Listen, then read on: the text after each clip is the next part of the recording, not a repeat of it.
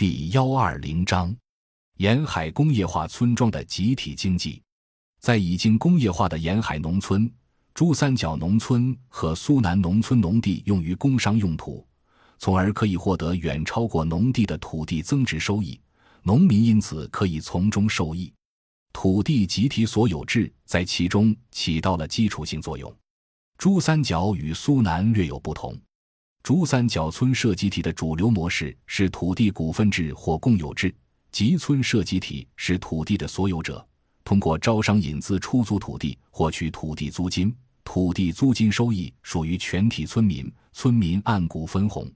某种意义上讲，珠三角农村村民成了集体地主，他们有着强烈的增加土地租金以有更多分红的倾向。极端情况下。珠三角村社集体这个集体地主成为土围子，对抗所有村庄以外的力量。苏南农村与珠三角不同，苏南农村村社集体将承包给农户的土地返租，向农户支付土地租金，比如一千元亩年，并给超过六十岁农民养老保障。上海农村叫做镇保，每月一千五百元；苏州为每月八百元。村社集体将土地出租给外来企业，获取土地租金。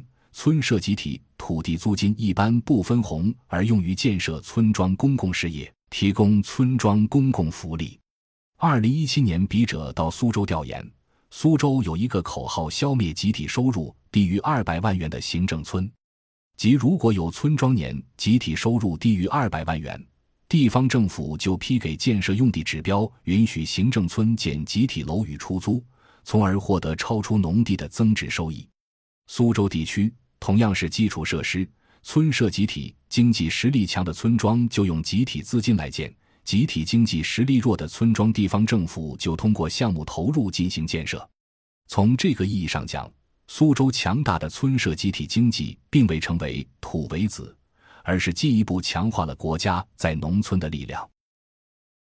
感谢您的收听，本集已经播讲完毕。喜欢请订阅专辑，关注主播主页，更多精彩内容等着你。